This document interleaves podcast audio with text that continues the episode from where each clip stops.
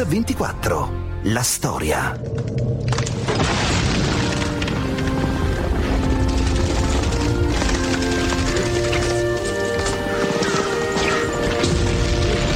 Aprile 1941. Eritrea, Africa orientale. Le truppe britanniche entrano vittoriose ad Asmara e l'esercito italiano è costretto alla ritirata. Nel caos generale gli indigeni disertano, i civili fuggono, ma Medeo Ghiglier, un giovane ufficiale italiano, non si arrende e continua a combattere con i suoi soldati un centinaio di indigeni a cavallo. Sulla sua testa una taglia, mille sterline d'oro, vivo o morto. Smessa l'uniforme militare, il tenente indossa il turbante e la futa, tipici dell'abbigliamento indigeno. I tratti del volto mediterraneo e la conoscenza perfetta della lingua araba lo aiutano a cambiare identità. Il suo nuovo nome è Ahmed Abdal al-Redai. Ha con sé la sua compagna indigena e alcuni fedeli combattenti. E la sua guerra diventa una guerriglia. Mi considero l'uomo più fortunato che abbia mai visto. Naturalmente ho sofferto, ma la fortuna si paga pure. Benvenuti a Mix24, questa che avete sentito era proprio la voce di Amedeo Ghie, un uomo diventato leggenda. E oggi raccontiamo la storia straordinaria di quest'uomo dai mille volti, ufficiale, agente segreto, ambasciatore, ma anche guerrigliero, stagliere e scaricatore di porto. Un uomo camaleontico, un uomo imprevedibile, temerario, appassionato, morto nel 2010 a 102 anni. Questa è la storia del comandante diavolo che per restare fedele al suo codice d'onore dovrà cambiare identità, patria, lingua e religione. Travestito da guerriero indigeno con il turbante e la futa inizia la sua avventura con la disfatta fascista nell'Africa orientale. Bisogna combattere il più possibile e più si combatte qui, più questi inglesi rimangono qui in Eritrea e non vanno a combattere contro i nostri in, in, in Libia. Quindi noi combattiamo fino all'ultimo uomo. Allora ho detto io seguito a combattere, ho combattuto otto mesi. Aprile 1941. La situazione italiana in Africa orientale appare disperata. Dopo sei giorni di resistenza nella gola di Abd el-Klasan, l'esercito italiano viene spazzato via dal nemico. È la disfatta. Gli italiani si arrendono e lasciano Asmara agli inglesi. Il tenente Ghiglier, ferito ad un piede, si rende conto di essere isolato dal resto dell'esercito italiano e dimenticato dal nemico. Prende una decisione che va contro il diritto internazionale di guerra. Non si può continuare una guerra dopo che il proprio esercito ha firmato la resa. Ma lui, insieme ad un centinaio di uomini superstiti delle sue bande a cavallo, continua a combattere con lo scopo di sfiancare il nemico e il fine ultimo di poter negoziare ancora un ruolo italiano in Africa. È così che il tenente Amedeo Ghiglier cerca di portare dalla sua parte gli eritrei, che con il ritorno del Negos in Somalia, aiutato dagli inglesi, rischiano l'annessione capi eritrei che sono venuti a dire ha detto guarda comandante che noi siamo con te, noi ti daremo tanti uomini che vuoi, basta che ci fai avere i soldi delle fucili e, e le cartucce. Eh, cosa che mi è stato facile perché avevamo il, il, il, le armerie all'interno del paese dove gli inglesi non erano arrivati e così li ho armati tutti quanti. Ho detto sì perché facciamo la stessa guerra, noi o saremo con la bandiera italiana e con Re d'Italia, oppure se, saremo indipendenti, ma mai con, con, attaccati all'Etiopia con cui abbiamo sempre combattuto. Nessuno di questi guerrieri tradirà mai il leggendario comandante Diavolo, soprannome ironico che sta per diavolo di un comandante, un uomo coraggioso e intrepido. Ghiglie diventa Ahmed Abdal al-Redai e a chi gli chiederà perché si trova lì in Eritrea, risponderà che uno yemenita rimasto bloccato in Africa dopo il crollo dell'impero italiano. Ma la sua trasformazione non è soltanto esteriore. Comincia a pregare cinque volte al giorno come un musulmano. Ho capito quanto e come il profeta fosse stato realmente un uomo eccezionale che è riuscito ad uscire fuori da una da una, una, un marasma che c'era religioso nel suo paese. E quindi non avendo potuto perché non so se si è, non si è mai saputo che, che Maometto prima di essere musulmano ha cercato di essere cristiano sono tanto i cristiani non lo hanno accettato. Nascosto dietro la sua nuova identità e con una perfetta conoscenza dell'arabo, Guillet guida i suoi combattenti indigeni in una lotta senza quartiere contro gli inglesi, sabotando ferrovie, tagliando linee telegrafiche, facendo saltare ponti, saccheggiando depositi militari. È una guerriglia che non dà tregua. Sempre travestito si reca più volte al quartier generale inglese in Eritrea per denunciare l'avvistamento del tenente Guillet. Riesce così a sviare i suoi persecutori e intasca anche i soldi della taglia. Nessuno sospetta che sotto i panni di quel delatore indigeno si nasconda proprio il ricercato numero uno. Poi però la stampa intuisce qualcosa e Amedeo Guillet diventa il ricercato numero uno. Nonostante ci siano molti soldi, non ci sarà una sola persona che lo denunci. Ma perché un disciplinato ufficiale italiano diventa un guerrigliero ribelle in terra d'Africa? Continuiamo con la storia del comandante Guier subito dopo la viabilità.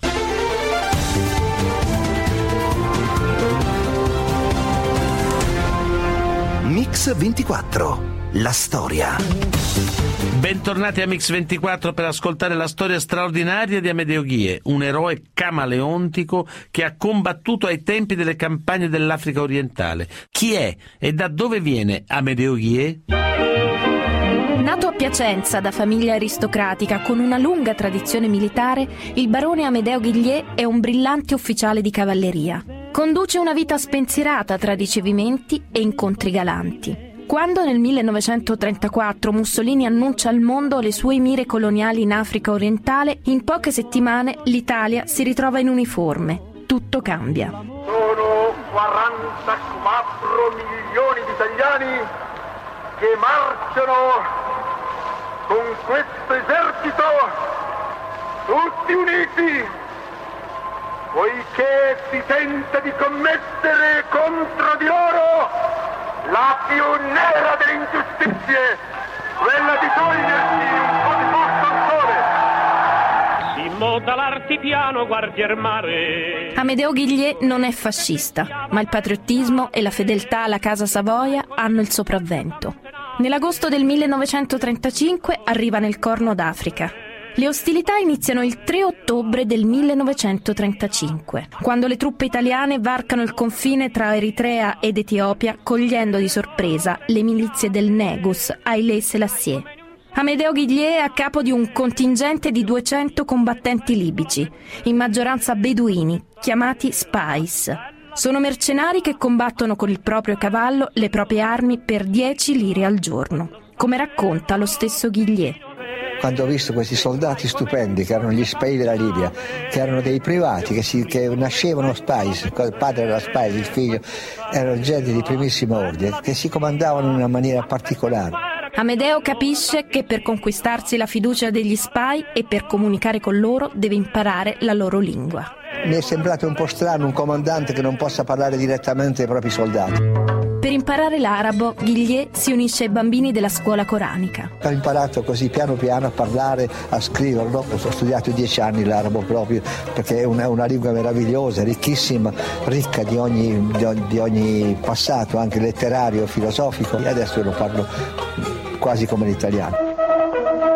Tra Ghiglie e i suoi combattenti indigeni si instaura un rapporto di correttezza e stima reciproca.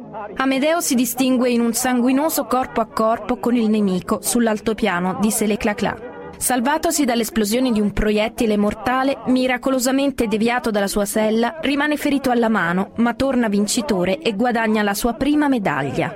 L'avanzata dell'esercito italiano appare inesorabile. Il 5 maggio 1936 le truppe di Badoglio entrano ad Addis Abeba. Quattro giorni dopo, le milizie del generale Rodolfo Graziani occupano Dire Dawa. La guerra è finita. L'Etiopia è italiana. Giornata di esaltazione guerriera nella capitale dell'Etiopia italiana. L'ammassamento delle nostre invitte colonne, che fra poco saranno passate in rivista da Sua Eccellenza il Viceré. Dopo la vittoria in Etiopia, Amedeo Ghie torna in Italia. È il 1936 e il giovane tenente deve essere operato a una mano. Ghie trascorre la convalescenza a Napoli, a casa degli zii Gandolfo, dove si trattiene con le sue tre cugine, La più piccola, Beatrice, per tutti bice, ha 18 anni, è una ragazza affascinante. Lui si innamora. Non so cosa è successo, dovevo stare dieci giorni su, su una villa che avevano sul mare. Ho passato tutto il mese lì, eravamo così congeniali entrambi, non l'avrei mai immaginato. Bice era l'unica donna che mi ha fatto dire o sposo questo o nessuno. Beatrice acconsente a sposare il cugino Amedeo.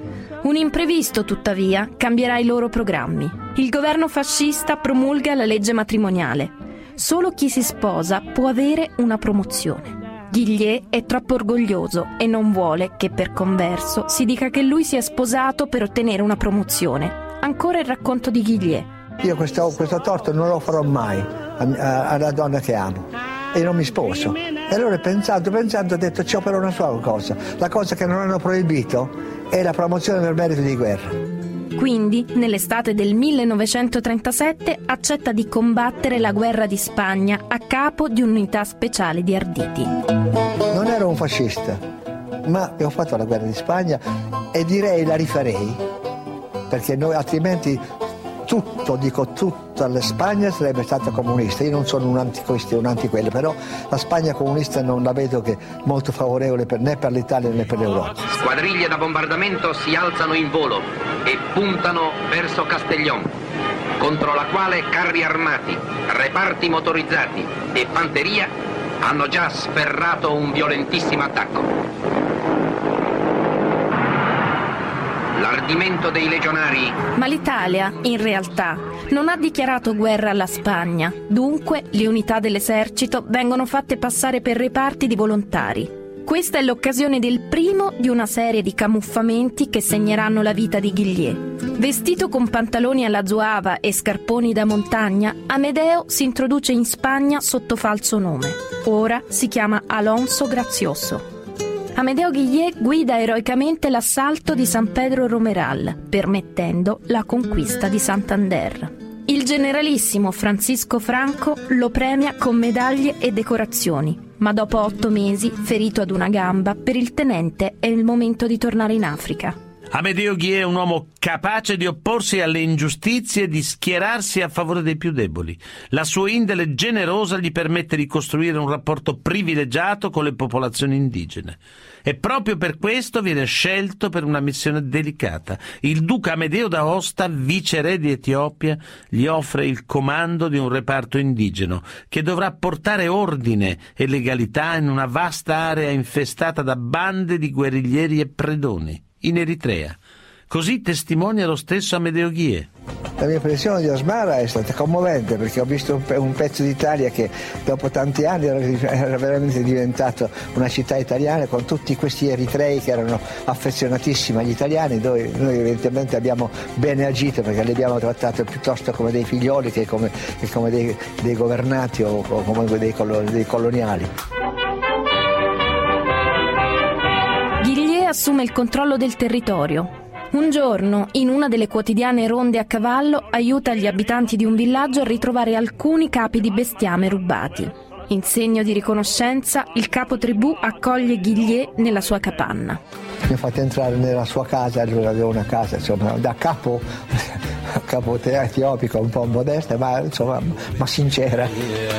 Aveva visto che i miei stivali erano sporchi allora ha chiamato la, era una figlia ha detto lava pulisci le cose. E quelli mi ha buttato a pulire sei mia figlia. Io ho visto una meravigliosa ragazza che mi stava per cui gli ho detto come ti chiami? Cadicia Cadicia ha appena 16 anni ma è molto intraprendente ripete sempre che sposerà un capo. Ho visto questa ragazza, una bella ragazza che mi camminava e l'ho vista che mi e dice che fai? Hai trovato il capo? Gli ho chiesto. Scherzando, eh, il giorno prima hai trovato, hai trovato il capo? Dice, sì, l'ho trovato. Dice, chi è? Sei tu. Ah, e Bacco, non ci hai pensato molto, ho detto sì. Eh, ma io, io sai, purtroppo non posso essere quello che credi. Dice, no, no, io tu sei il mio capo. Quando Amedeo si congeda dal capovillaggio, alcuni uomini lo seguono. Vogliono diventare suoi soldati. Anche Cadicea si unisce al gruppo. Ormai è decisa a condividere la sua guerra. La bella indigena cerca in ogni modo di creare un'occasione di tenerezza, ma il comandante la tratta con distacco.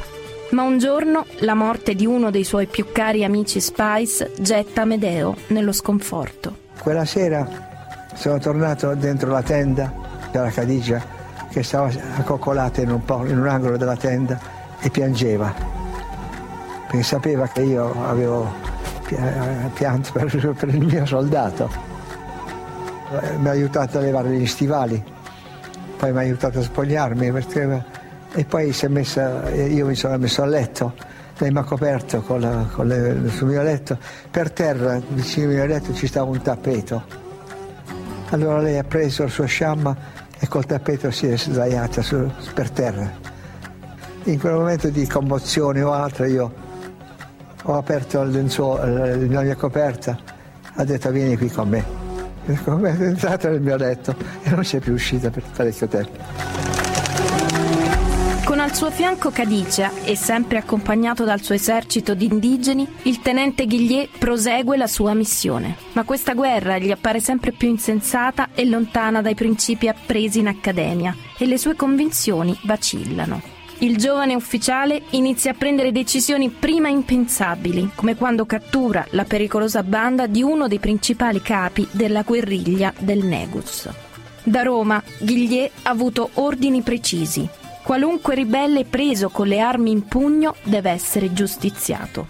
Ma osservando quei volti fieri di quei nemici, non solo decide di non ucciderli, ma propone loro di arruolarsi nei suoi riparti e diventare suoi soldati.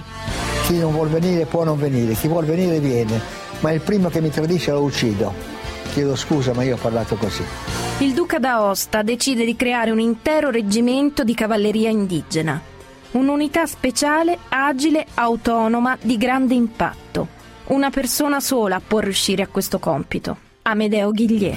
È stato lui che mi ha detto che devi fare un reparto a tutto, a, a tutto spendere, che, che, torna e non deve tornare se occorre. Eh, ma tu te lo devi scegliere, ti do tutti i mezzi che vuoi, tutti i soldi che vuoi, tutto quello che vuoi, ma devi farlo. E io l'ho combinato. Nel giro di due mesi, Amedeo costituisce e organizza la nuova armata. Si chiamerà Gruppo Bande Amhara a cavallo. Comprende combattenti diversissimi per etnia, religione e tradizioni. Un'amalgama inconsueta che soltanto un grande conoscitore di uomini come Amedeo Ghiglier può riuscire a governare.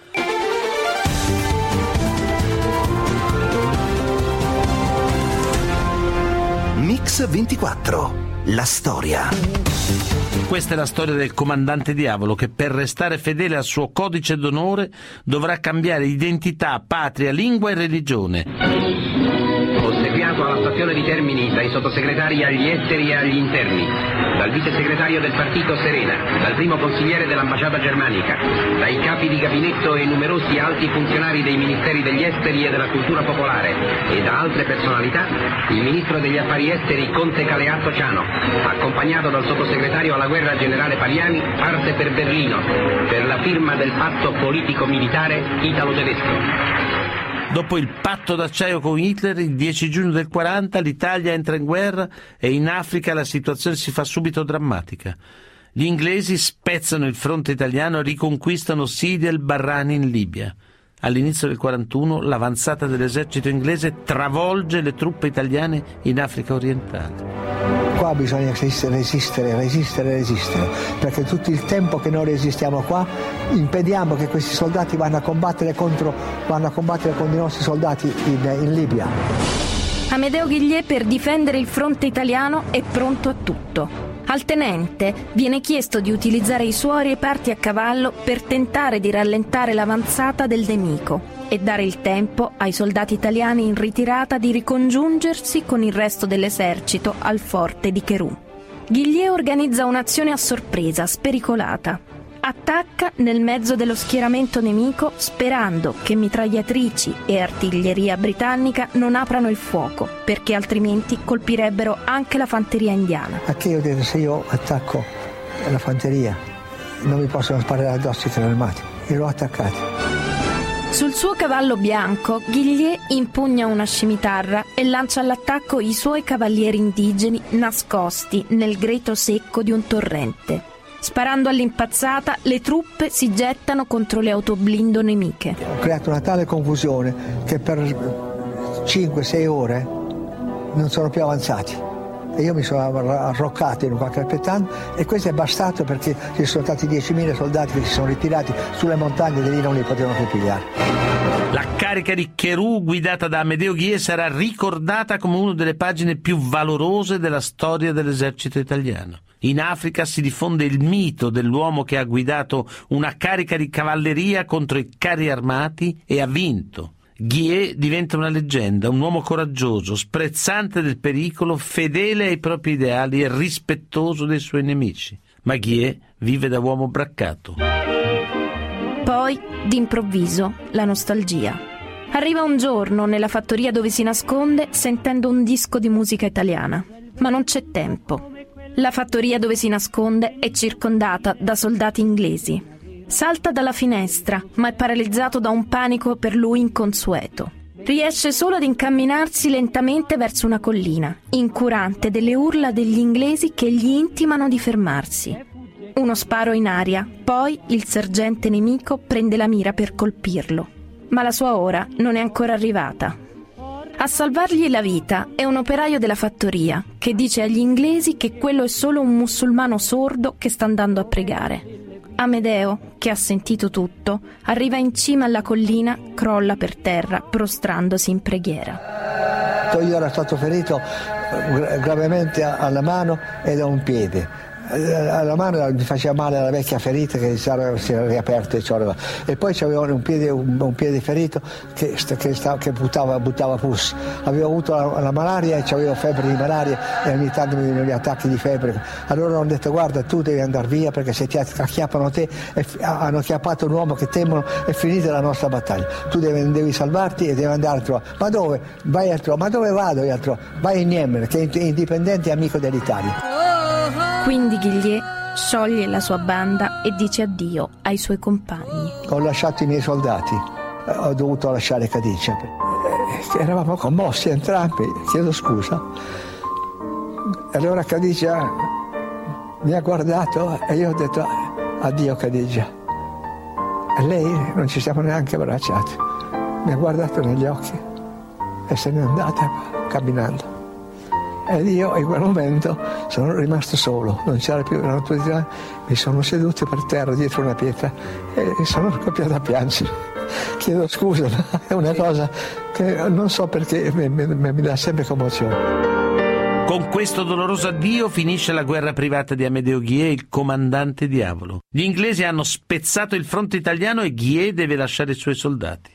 Assieme a uno dei suoi uomini, lo yemenita dei Fal raggiunge la città eritrea di Massawa. I due si rifugiano in una baraccopoli. Per pagarsi un passaggio verso la costa yemenita si adattano a fare i lavori più umili. Amedeo si improvvisa facchino al molo e guardiano notturno. Poi gli viene l'idea di vendere acqua con un asino prestatogli da un vecchio acquaiolo con cui si mette in società. Ci facevo concorrenza un po' sleale agli altri acquaioli perché erano parecchi, perché io facevo pagare un po' di meno. Io davo, invece di due, due lire alla ghirba facevo pagare una lira solo. E devo dire che in questo modo ogni mattina mi trovavo, ah, guarda pedale che ci porti? L'acqua col miele, dicevo io. Quando mi fai pagare? Sì, ma non lo dire a nessuno. Quindi ho detto a tutte quante, ho diminuito il prezzo quasi tutte tutti però non dovevano dirlo perché sennò invece l'ho fatto a tutti quanti e ho avuto molto vantaggio. Perché, e devo dire una, una, un'osservazione un po' strana, e guadagnavo di più dello stipendio che pigliavo quando ero sottotenente. Quindi ho potuto mettere anche dei soldi da parte per, andare, per, per, pagare il passaggio dello Yemen. Ghillier e Deifal si accordano con alcuni contrabbandieri. Hanno trovato il loro passaggio per lo Yemen, ma dopo un giorno di navigazione temendo che quei due testimoni possano denunciarli per una partita di fucili rubati caricati a bordo, i contrabbandieri gettano in mare Ghillier e Deifal. Sfuggendo ai pescecani, i due raggiungono a nuoto la penisola di Buri. Si addentrano nel deserto della Dancalia, dove stanchi, assetati, incontrano dei pastori nomadi. Ma anche i pastori, anziché soccorrerli, li picchiano e li lasciano sanguinanti e sotto il sole nel deserto.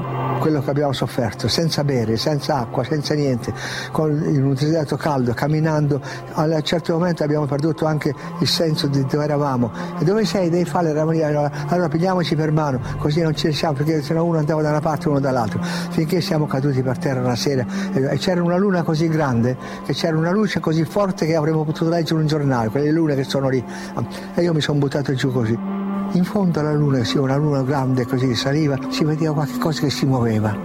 E io questa, e tu dai falla, detto, che cosa vuoi? Dice, cioè, vedo io nella luna qualche cosa, e guarda, dei falla, vieni qua, lasciami morire, ho dei falli, io ti spacco la testa, ma tu vieni, perché tu ci vedi bene, tu, io non, tu non ci vedo, ho gli occhi ammalati, occhi ammalati, ma tu un beduino vedi meglio di me, guarda, vedi che da lontano che si muove qualcuno. Sì, lo vedo, ma deve essere un gigante perché è troppo alto. E che sarà un gigante che viene a prenderci per portarci via. Non sappiamo cosa succede quando uno muore. E io quasi quasi ci ho creduto. Se non che poi dopo dice no, forse è un uomo sopra un cammello. Allora devi farlo, noi siamo salvi. Al-Sayad Breimal Jamani è un mercante che si sta recando in città. Come un buon samaritano, sfama, disseta i due moribondi e li accoglie in casa sua. Con Amedeo in particolare, Al-Sayad stabilisce un rapporto amichevole. Gli propone di fermarsi a vivere lì per sempre. Sarebbe felice di dargli in moglie sua figlia. Dico una, una verità, io a un certo momento, dopo quel che ho passato, le botte che ho avuto, tutte le cose, ho pensato ma forse io rimango qua. Mi sposo con questa bella ragazza. Di me diranno che io sono morto, perché ormai non c'è più notizia mia prima sperso poi morto. E io finisco la mia vita qui, pescando, stando con questa bella ragazza, avendo qualche figlio. E, confesso, e facendo una vita semplice, senza complicazioni, senza politica, senza niente. Io forse, forse, e poi eh, da piemontese festo, testardo, io ho detto no, io devo andare. Ghiglie a Massaua, in Eritrea, braccato dagli inglesi. Di fronte a lui, separato solo dal Mar Rosso, c'è lo Yemen, dove spera di trovare rifugio. Spacciandosi abilmente per uno yemenita malato di mente, nel dicembre del 1941 arriva in Yemen. Qui, davanti al Mufti, Amedeo Ghiglie recita insieme ad altri la professione di fede islamica. Non vi è altro Dio al di fuori di Dio e Maometto è il suo profeta. Allah la samed lam yurid lam Bismillahirrahmanirrahim. È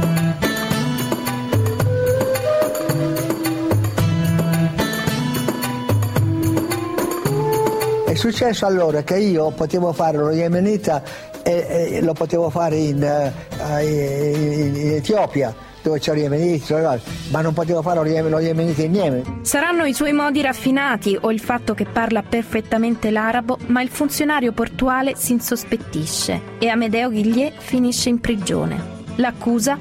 Essere una spia inglese. Gli inglesi a questo punto chiedono l'estradizione. Ma il sovrano yemenita, l'imam Yahya, venuto a sapere di quello strano forestiero finito in prigione, gli concede udienza nella sua reggia. Io ho raccontato la mia storia, è rimasto tanto entusiasta che l'imam mi ha detto senti Ahmed Abdallah, tu rimani qua, per adesso per noi sei Ahmed Abdallah e sei il nostro ospite, Se tu hai detto che sei italiano, hai detto la verità, va bene, allora io ti, ti, ti dico subito che tu rimani qui con noi. Io mi considero l'uomo più fortunato che abbia mai visto. Tra Limana e Amedeo si crea un rapporto di stima, il sovrano lo fa curare, gli dà una casa e gli assicura uno stipendio da colonnello. Ma dopo un anno trascorso nello Yemen alla corte del sovrano per Ghie è tempo di partire.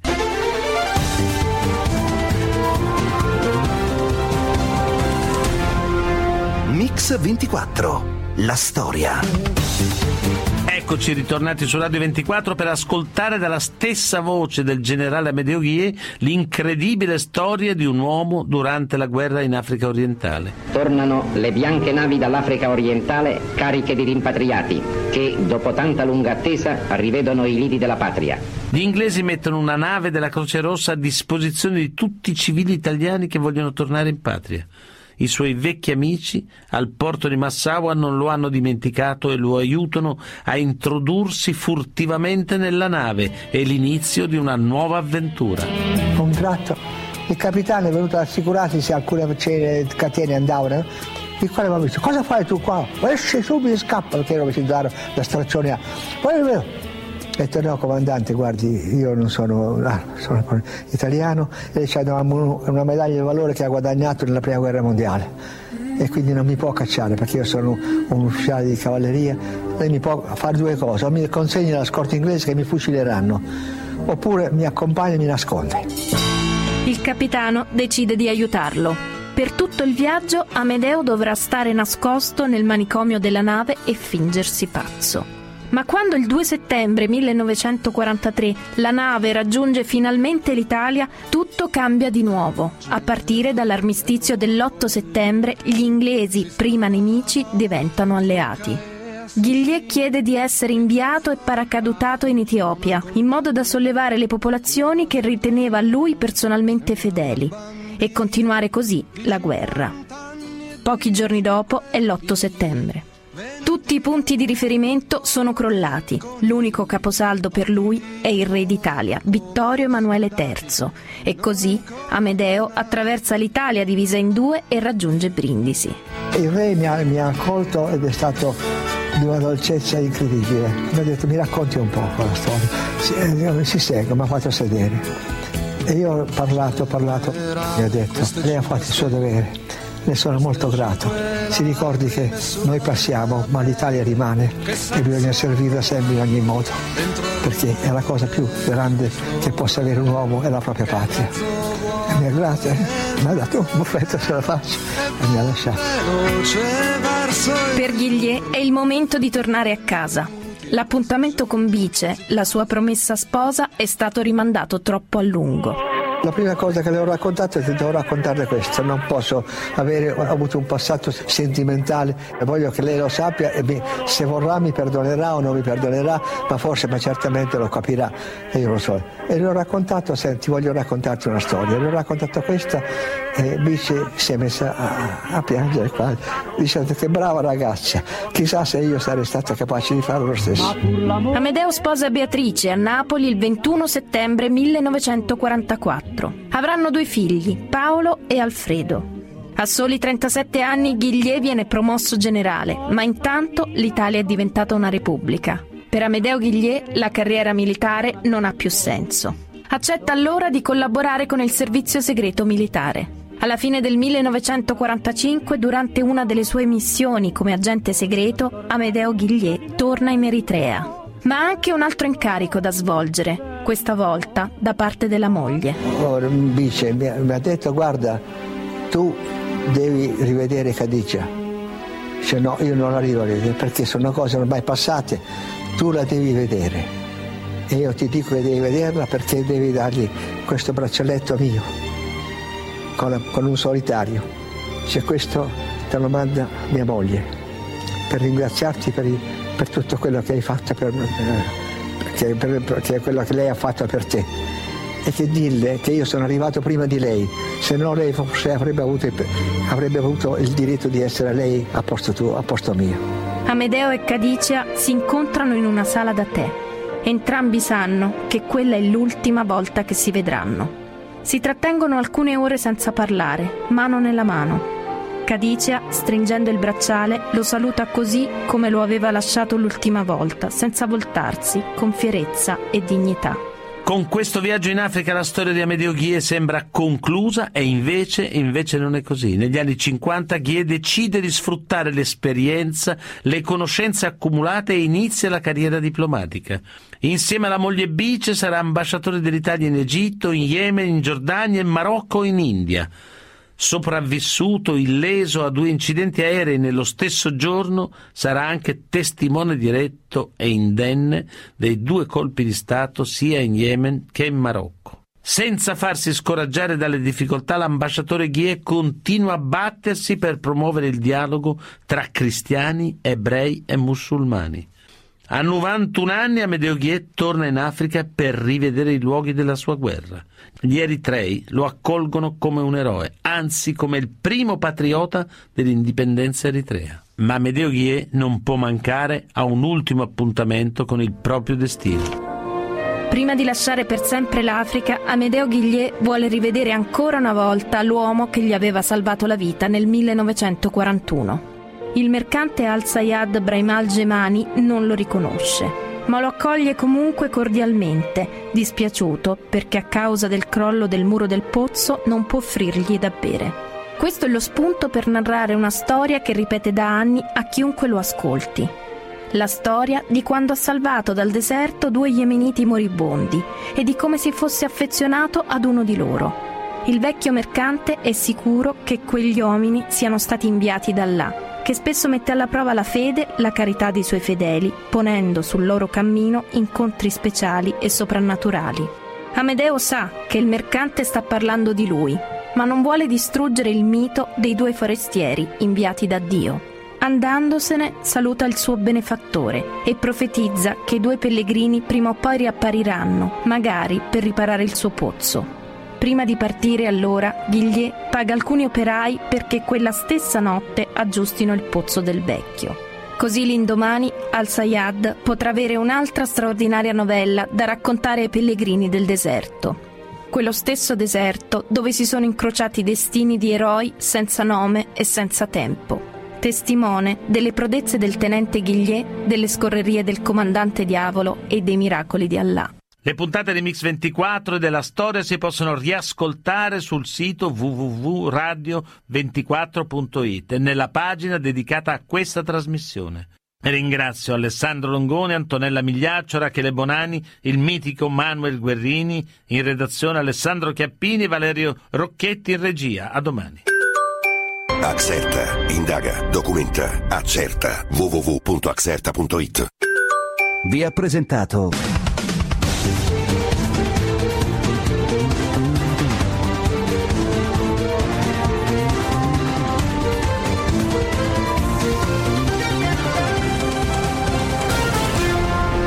24